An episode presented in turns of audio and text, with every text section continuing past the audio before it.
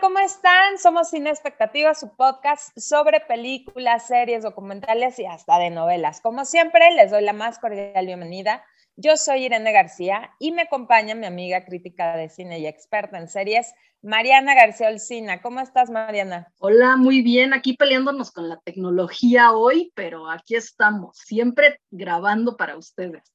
Así es, ya saben que nos encanta, ya vienen los Óscares y hoy este episodio es sobre una de las más nominadas a estos Óscares del 2022. Estamos hablando de una producción de Netflix, una película que está en la plataforma y se llama El Poder del Perro. Pero antes de que entremos en materia, cuéntanos, sí de qué va esta película. Pues bueno, esta película que la verdad creo que a muchos les gustó, aunque algunos decían que era lenta y así, pero pues yo creo que no, está muy bien. Es una película de Netflix que dirigió Jane Campion, que hacía 12 años que no hacía ninguna película. Yo la verdad no sabía que era tanto tiempo que, que no hacía una película, pero sí me acordaba que hacía bastante que no la veíamos. Ella fue la directora del piano. Y esta película del poder del perro está basada en la novela homónima de Thomas Savage, de 1967. Savage, el autor, era un hombre gay que aunque no lo era abiertamente en aquella época, y se basó en parte de la trama de su vida para contarnos su propia experiencia, ¿no? Porque él crecía también en un rancho de Montana como adolescente.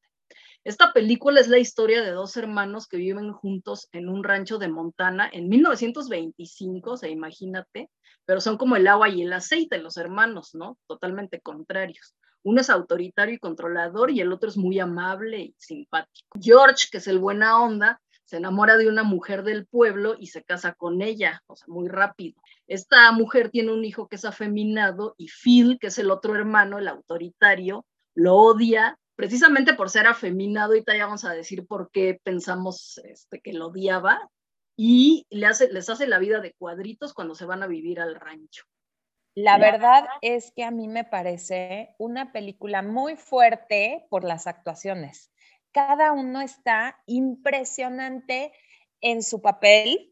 Kirsten Dunst, como esta mujer viuda con un hijo, un negocio que mantener, ¿no? O sea, y, y pues le entra la bebida.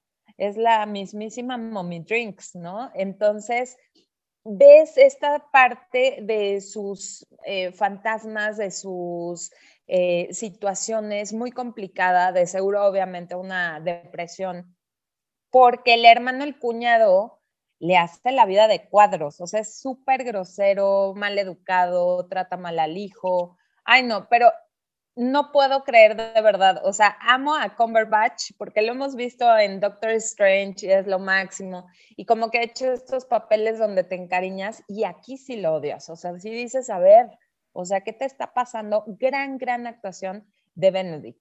Y en la vida real, Kirsten Dunst está casada con Jesse Plimons, que son ahora, ¿no? Ah, la pareja, hay dos parejas nominadas a los Óscares Em, Javier Bardem y Penélope Cruz y Kristen Dunst con este Jesse Plemons. Entonces, se me hace padrísimo eh, que los hayan nominado igual por esta película, pero todos están nominados. Igual el chavito, el hijo de Kristen en la película, está nominado a Mejor Actor de Soporte y ha ganado todo. Entonces, yo creo que eh, pues también se va a llevar el Oscar. Pues sí, y bueno, esta película la dirige Jane Campion, la verdad, yo creo que es la primera vez que decide poner un hombre como protagonista, ¿no? Pero bueno, el hombre, lo que yo decía, que por qué odia al hijo afeminado, pues todos suponemos, y bueno, no lo, no lo confirman, pero yo creo que él es homosexual, o sea, un homosexual de closet que está reprimido y pues que no va a salir, ¿no? Porque en esa época estaba en chino, ¿no? Entonces, pues bueno, este es el protagonista que escoge ahora Jane Campion, pues es diferente a sus otras películas, ¿no? Que siempre han sido mujeres, como en el piano, por ejemplo. Así es, eh, Jane Campion eh, fue la segunda mujer nominada a Mejor Director en 1994, sí. O sea, la, la segunda, la primera fue en 1975 Lina Wertmuller por Seven Beauties. Pero imagínate, 20 años pasaron, ¿no? Y después, pues ganó el, el Oscar esta um, chava por The Hurt Locker, que ya se me olvidó cómo se llama, pero, o sea, han sido muy pocas las mujeres que han llegado a ser consideradas para esta, para esta nominación. El año pasado, pues Chloe Shao se llevó el, el Oscar por Nomadland y no sé si esta, esta, um, entrega le den a, Jane la, la, mejor dirección. Está reñida, está, hay muchos este, nombres fuertes como Steven Spielberg. Y siento que también en esta nominación de mejor directora faltó La hija oscura, de Maggie Gyllenhaal. O sea, faltó que, le dieran este, el reconocimiento porque hace una gran, gran labor como, como es adaptando el guion, eh, produciendo, escribiendo y dirigiendo la película esta, esta Gyllenhaal. Pero bueno, estamos hablando de Jane, que es un gran hombre, pesa, y sí que raro que, que, esta, que este protagonista, pues ahora es hombre, y aparte un hombre que odia odia a las mujeres, o sea, la verdad es que sí es súper, tiene una versión total a la cuñada, ¿no? Siempre le estás bajando el, lo que mencionas, ¿no? Que tal vez se ve reflejado en el hijo que es afeminado y por eso lo trata mal, ¿no? Porque ante los demás quiere parecer como muy fuerte y muy, este, eh, pues bully, o sea, la verdad es que es un, es un bully este hombre, pero se lo aplauden, ¿no? Y cómo hemos pasado y ahora nos resulta, eh, pues difícil pensar en que alguien se comporte así, pero antes era así, ¿no?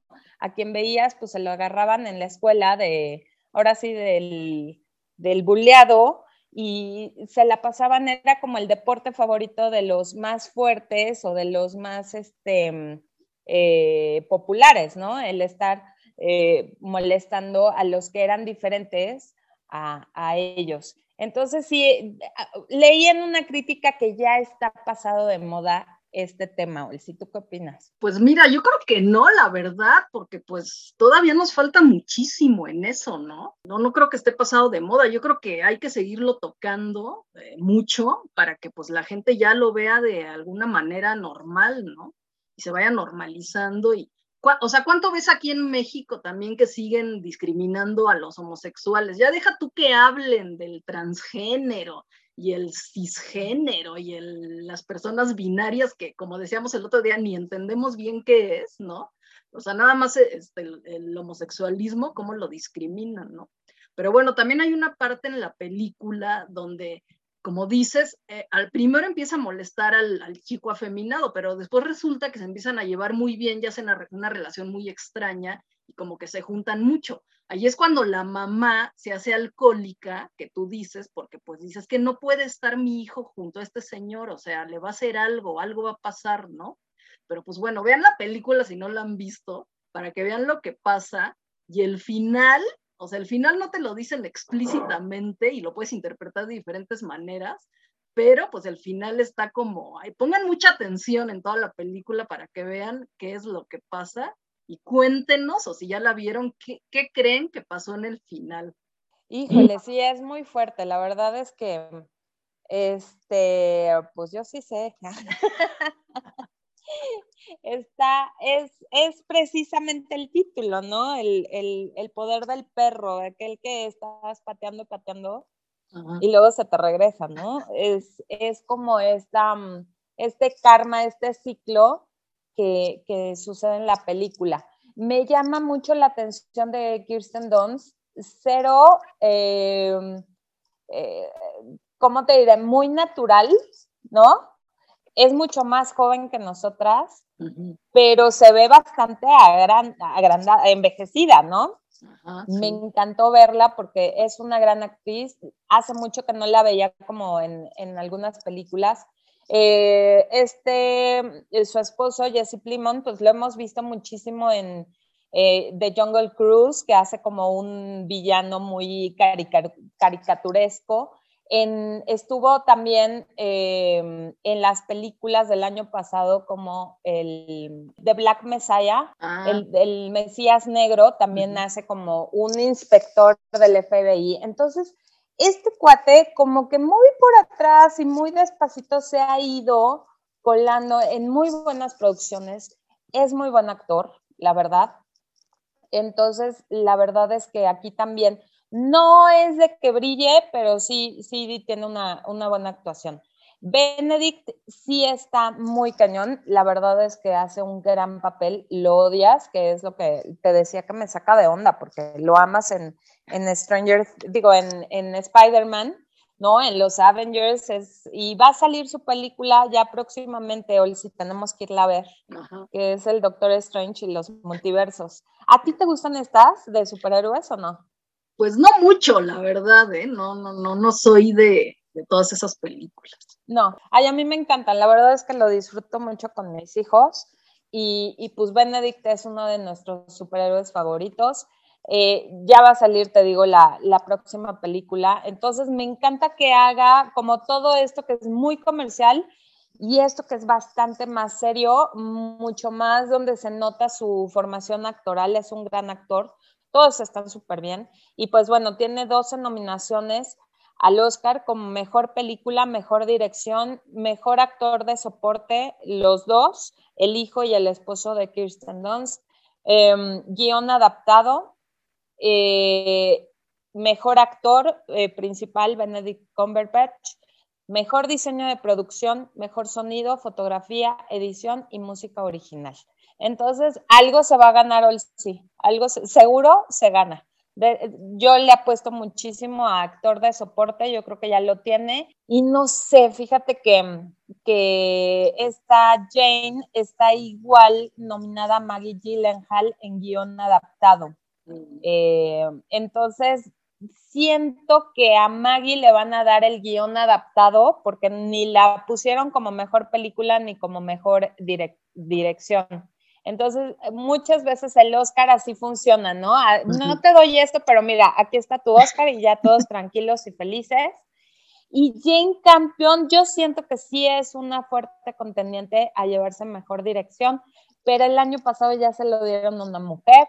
No sé si ahora estén tan inclusivos y diversos como el año pasado, si tú qué crees. Pues sí, bueno, lo que comentábamos también nosotras era que no veíamos tan diversas e inclusivas estas nominaciones.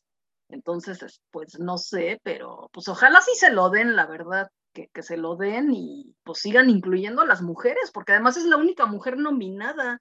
Y en todas las demás categorías, pues tampoco hay muchas mujeres que digamos, ¿no? Entonces, pues que hagan algo. Así es, que se pongan las pilas. Pero bueno, ya saben, si les gustó, compártanlo, cuéntenos. Si nos quieren que hablemos de algún, algún contenido en específico, escríbanos a nuestras redes sociales. Ya saben, estamos en Instagram como sinexpectativa.podcast y también en nuestras redes sociales.